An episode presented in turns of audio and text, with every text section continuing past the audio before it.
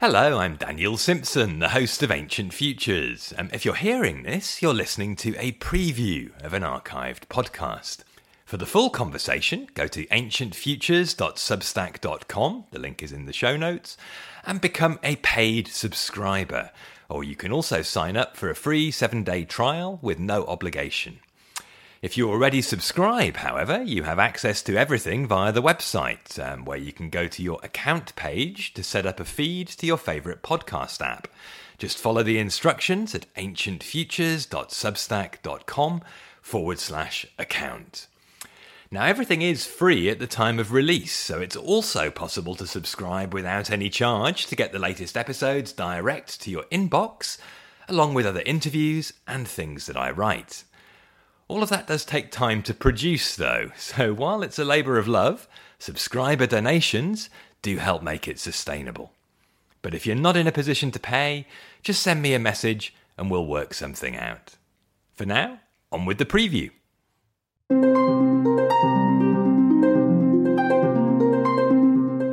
Hello, and welcome to Ancient Futures, where we explore why we get stuck in the past and what helps us move on. Today, I'm joined by Dean Yates, uh, who's just published a book about healing from trauma. It's called Line in the Sand, and it's uh, an engaging and courageous mix of memoir, reporting, and advocacy about his struggles with PTSD and uh, another condition called moral injury. Now, like me, Dean's a former journalist uh, for Reuters news agency, um, and he was the bureau chief in Baghdad in 2007 when an American gunship killed two of his staff. Footage showing both the incident and how the military lied about it was later published by WikiLeaks. And uh, as we discuss, part of Dean's moral injury was the guilt and shame that he felt for not protecting his colleagues. But he also felt cowardly for not speaking up for the WikiLeaks founder, Julian Assange. More than anything, though, he felt betrayed by Reuters, which later tried to force him out of the company when he got overwhelmed by trauma.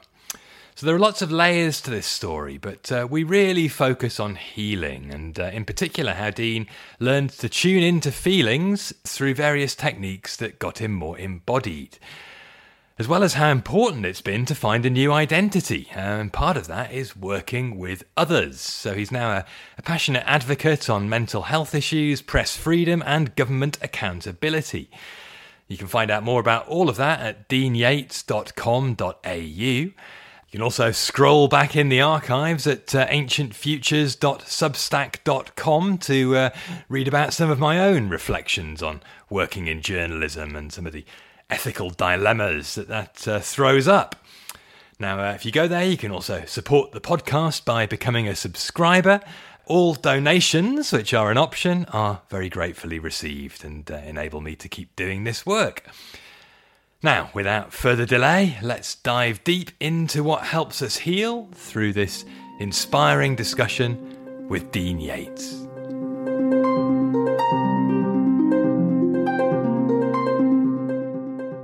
Dean, welcome. Nice to see you, Daniel. Nice to be chatting. Um, we have been kind of loosely connected for a long time in that we both used to work for a, big global news organization, Reuters, uh, although we didn't actually meet at that time. And uh, I wish we had, because having read about your experiences, I feel we had quite a lot in common. Um, as a result of being a journalist, having things that needed to be processed that weren't so easy to relate to. Um, you've written a book, uh, Line in the Sand, um, and that's uh, subtitled in a really evocative way, which I think uh, immediately clarifies why I'm so eager to talk to you. Um, a life changing journey through a body and mind after trauma.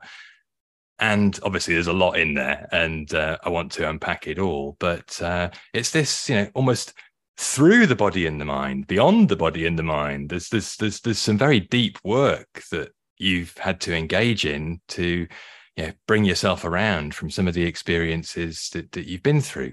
And uh, there was a line in the book that really stood out for me when uh, you were saying to your wife, "This recovery is real," and she said, "Well, actually, I prefer the word healing." and uh, I was wondering if we could maybe start by by you know, clarifying why healing is is perhaps a more resonant word and uh, what the difference is between that and recovery.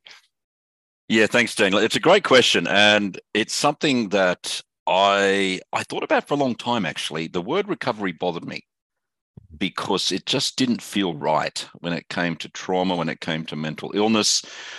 I just felt as I was as I was going through my own journey that yeah, this there is no endpoint. There is no there's no finish line with with trauma and and obviously with mental illness. There's no endpoint right? For someone who's got who's been diagnosed with depression or ptsd there is it, it's it's about how do you how do you um how do you lead a life that is full and rich and so on while managing whatever condition you've got? And so yeah mary and i would go back and forth on this uh, quite a bit. And to me at first healing just sounded a little um a little bit sort of just wasn't my type of word. And i guess it almost went against the journalist that i was right? You know you, you talked about us being uh, colleagues at reuters.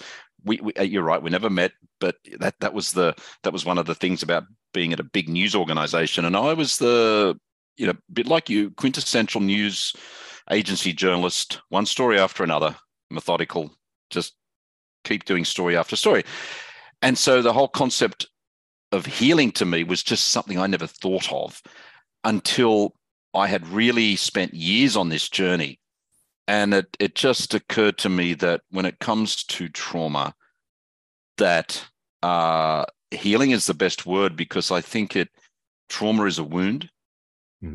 And what people go through and suffer from is is a is a wound. And it's a wound that encompasses that that body and that mind and one soul. And so uh, i like the idea of healing because the wound can heal but the scar is still there. And that is very different from recovery, where you recover from a physical illness and you're as good as gold, right? You just you can get back out on the track and you can run around the the oval like you once did. Trauma is different, and so healing for me was just that. It just feels like a better a better way of describing it. I, and I've I've had no one disagree at this up to this point. Well, I think you you know touch on something very poignant there. I mean, it is a wound, but uh, you were saying if you'd come back from Iraq, and uh, we should clarify that that's that's the uh, the location for um, yeah, particularly the, the, the the triggering incident. Although there are many other situations you worked in that were were probably deeply traumatizing and that most people would have run a mile from. Um, yeah, if you'd come back from Iraq with a physical injury, it might have been easier to figure out what was going on. But uh, instead, you had what you, you uh, described, quoting somebody else, as a bruise on the soul, and so it's it's an invisible wound. Yeah, that's right, and and I think this is one of the this has been one of the this is one of the challenges for for people who have got uh, PTSD, who who suffer from these sorts of um, these traumatic events in their life, is that it's often easier it would be easier if you had a physical injury. People could see it, they they understand it, they get it. And I know that as I write in the book, Mary uh, once said that, or has had previously said that, look, it would be it would have been easier for our children if I'd had a physical injury, if you like, because they were young. They were young at the time, and then when my symptoms really started to get bad, they were in their early teens. And trying to explain to young to your kids the concept of trauma, PTSD. It's a complex thing. And so, but we had to, and so we we we had to spend a lot of time working on that with them, and, and trying to get across to them what this all all meant. Uh, but I, I, I think that the more I, I feel anyway that uh, people are are really starting to get this idea about about a wound and how it's something that can heal, but it takes time. And there's a particular dimension to your wound that I really want to to I know I'm wary of saying stick my finger in, but um, you know that's that really is, I guess. The, the sometimes you got to rip off. Yeah. Look, sometimes yeah. you got to rip off the gauze. You got to rip off the bandage, and and and you know, for for me, it was uh, look as you say, I I covered a lot of um, traumatic events as as a journalist, uh, Bali bombings, Boxing Day tsunami, uh, and of course, being in Iraq for a long period of time. Um, right at the um, height of the civil war, that the invasion. Yeah, that's right. That's it. That's exactly right. The the yeah, but for me, obviously, the big traumatic event was the deaths of two of my staff who were killed by a US gunship on July 12, 2007. And that um, event has been was made uh, famous, if you like, when uh, Julian Assange published footage of that in 2010, classified footage that was um, leaked to him, leaked to WikiLeaks by Chelsea Manning. And for me, this was this was just a, a, a terrible event. But for me personally, as the bureau chief for Reuters at the time, I felt a deep responsibility for those two two men, Namir Noor-Eldeen and Saeed Chmagh, who were killed because I was I was responsible for their safety, and they were killed on my watch. And what that ultimately led to for me, nearly a decade later, was just uh, a sense of guilt and shame that I had failed them. And because of my failures, they were killed, lost their lives. And then when when I realized the full extent of the significance of this event, I guess, because one of the things you do with trauma is you block it out, you you bury it. I I had uh, failed at the time that Julian Assange published the footage to speak up about it. I hadn't um, publicly uh, spoke about how what I knew of the event, and I didn't. I didn't force Reuters to push for an independent investigation into what happened, and as a result, the U.S. military's narrative of uh, what occurred was allowed to go essentially uh, undisputed, and so that for me resulted in in what's called a, a moral injury, which is very similar to PTSD, very similar symptoms, and it was that which drove me to the brink of suicide really back in 2016 and i ended up in a psych ward um, for the first of three admissions which which yeah turned my life around. But it was it was trying to this was at a time when hardly anyone had heard of moral injury and it's probably still a little bit like that now but it was trying to distinguish between the PTSD and the moral injury and then how does one go about dealing with that and healing from that was was challenging. I can believe it, and um, you know, I really would just like to, to to clarify for for people who aren't so familiar with all the details exactly what it was you were carrying. And there's a line from your book that I'd just like to read out, which relates to 2010 when uh, Assange published a video that he titled "Collateral Murder," and uh, you know, really that was that was documenting something that you'd been lied to about by the U.S. military, and uh, suddenly, you know, it's clear to you that the story that had been presented to you is untrue. It, it's it's proven to be that way, and then at the same time, you didn't feel able to speak up about what you knew. And so you write in your book, um, I was cowardly when Assange released a video. I was shocked, but I wanted someone else to deal with it. I dishonored myself. That's what I must live with, atone for. This is my moral injury. And uh, yeah, I, I, I would love it if you could just clarify a little bit more for people why it was that it was so difficult for you at that time to to to speak out. Yeah, no, it's a good point, Daniel. You've zeroed in on on really a very pivotal part of the journey. And and what I was going through at the time, I, I didn't realize this, of course. It, it took the it took me through the whole stages of writing this book to understand. But when that tape was released, I just went into shock, mm. uh, as you could imagine. I couldn't watch the tape. I didn't want. I just didn't want to know about it.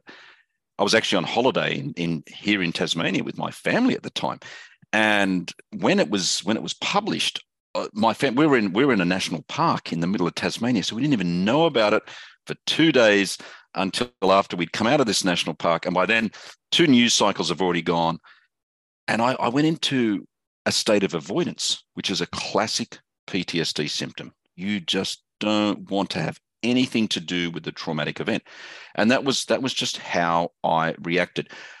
But it, it my interpretation of all that was that I was a coward for not speaking up and for setting the record straight of what really happened because I was the one who knew what had happened. And, um, but it helped me, it really helped me to get to the point where I understood that and I understood why I felt the way I felt. Because by getting to that understanding and getting that insight, I was able to forgive myself. I was able to show myself some compassion rather than just keeping it buried. Uh, and so then when I'm able to go back and look at it, I can see and say, oh yeah, that was a that was avoidance. That's why you couldn't deal with it. But there was definitely this element of just not not wanting to touch it. And um I, I think it's I was just uh I guess I was lucky because I, I just had this journalistic curiosity as well as I was in the psych ward thinking, why was I feeling like that? Why did I react that way? And so that's where I kept searching for the for some answers. And this was how I sort of stumbled across moral injury and and found um, some of these answers to the questions I had. And I think one of the most uh, searing points that you make through what you you learned about moral injury is that the worst thing anybody can try to do is to reassure you and tell you, you know, you shouldn't feel so bad. You know, it's the US military that gunned down these these people in cold blood. Um, it's Reuters who failed to really push to get the evidence that you couldn't personally have, you know, had the same weight to to try and demand. Um, why are you blaming yourself? Because you know you you felt like you'd let yourself down, and so anybody trying to reassure you is not going to make that go away. Yeah, I, and look, I almost ended up uh, it, it really, yeah, I mean, you, you've just nailed it because I had so many people say to me, stop blaming yourself. It's not your fault. It was war. And, and I really got sick of it uh, because, and I felt like screaming at people, you don't know how I feel. Mm. But, you know, the people who understood how I felt were the veterans in the psych ward, right? The, the people who'd been in in combat situations. They got it. Coppers got it. They understood, right? So people who'd sort of had that, I guess, responsibility for people in putting people in in life threat situations, they got it. And one of the things I really wanted to do with this book was to show people that you have to listen when someone says you know, I, I, feel this, I feel this terrible guilt and shame about something I did or didn't do, which is which is where moral injury comes into comes into play, right? You have to be prepared to go against your gut instinct, which is to say, don't blame yourself, and actually listen to them and say, okay, well, I, I want to hear what you've got to say, and and that's hard because our instinct is to try to make people feel better, but actually, what we need to do is to is to let people tell their story, share their story, because that's the only way that uh, people are going to heal. And and it's actually the sign of an intact moral conscience when someone does feel this way, right? Absolutely. Because it shows that they're they've got good values. And feeling you know, is is mm. in many ways it seems the key, and uh, and yet that was really challenging for you at the beginning. You describe a particularly poignant scene with uh, the psychiatrist in in the, the psych ward who's who's saying you're intellectualizing your trauma. You're basically a journalist. You're emotionally emotionally detached from the situation. You're giving factual accounts of what's happened to you, and there's no emotional content. Why was that? Yeah, I, have had a few. I've had quite a few uh, journalists mention this to me actually I, I, think it's really i think that's really resonated with journalists and it mm. goes back to the way we were were uh, did our job we're trained mm. it's just stay detached do your job move on do the next story and uh, i just think it was that uh, this idea that it's not that you it's, it's not that you weren't a human being but that we were supposed to be that detached observer mm. and and there was a, a, a real limit to any emotions or feelings that we were supposed to have and that uh, anyone who you know crossed that line if you like needed to go and be an aid worker right? so mm-hmm. I really feel that uh, this psychiatrist, she just she got me right from that first session uh, when I was just rattling off. I was rattling off dates and death tolls and locations and and and really I was essentially reading a news report, an extended news report, and she just looked at me and she said, "I just feel like I've been sitting here listening to a journalist tell telling a story, but I want to hear your story." And I just knew then that we were going to get on really well, and but it was easier it was easier said than done for for me to tell my story, and it it it literally took years before I understood what it meant to not only express my emotion, but to show that emotion and to let it come out because it had been essentially, I, I it had, I guess, partly been repressed, but it had also been deliberately, uh, I had deliberately put my emotions in a box when I covered these events like the Bali bombings uh, and the Boxing Day tsunami, because I think if you, as a journalist, if you were to if you were to let your emotions really get out, then you're not going to be able to go back and cover some of those sorts of stories. But then the problem is that then affects your personal life and so on. So uh, it, it, it was a challenge. Probably one of the most difficult things for me on this whole journey was understanding what emotions meant for me and, and how I had to go about actually expressing them. And I, I really had to do a lot of work on that. What have you found helpful in that process? What's what's been able to get you more in touch with what you're feeling? A lot of nagging from my clinicians has certainly helped. Yeah. Uh, I mean, seriously, and, and all my good clinicians have been women. And I don't know what that says about therapy, but mm. all the good clinicians I've had have been women, and they've all been able to, I guess, just uh, not not so much, yeah, nag me, but uh, but really stress upon press upon the idea that I was not going to heal unless I opened myself up and showed my emotions and let my family back in and not not you know not collapse to the ground in a bubbling mess but but just to feel my clinicians help me feel again and and then you know constant conversations with Mary, my my my partner, about feeling as well. And so, you know, one time, as I write in the book, I, I say to her, I realize that this is this is probably one of the big things I'm still I've still got to work on is is my emotional the lack of the, the inability of me to express my emotions and so i think that that was really important to have that that constant communication with mary about this and you can actually sit down with a clinician if you've got a very good relationship with that person and say, I need to work on my emotions. How am I going to do it? And this this was essentially what I would do. And so with with my we would go back my clinicians uh, because I had various ones either in the psych ward or outside the psych ward. We'd inevitably go back to my childhood, right, and look at the way I was why I was raised, the way I was brought up, country Australia, young lad, you had to be tough. You had to play contact sport, things that I actually didn't really like, but you had to do. No, no, no young boy in Australia in 1970s growing up expressed any emotion. You know, this was this was just sort of thing that would get you called a girl, right? And so you had to fit in. And and I just took that with me into adulthood and into mm-hmm. into the into journalism like I think a lot of men have. And now that's why a lot of men struggle.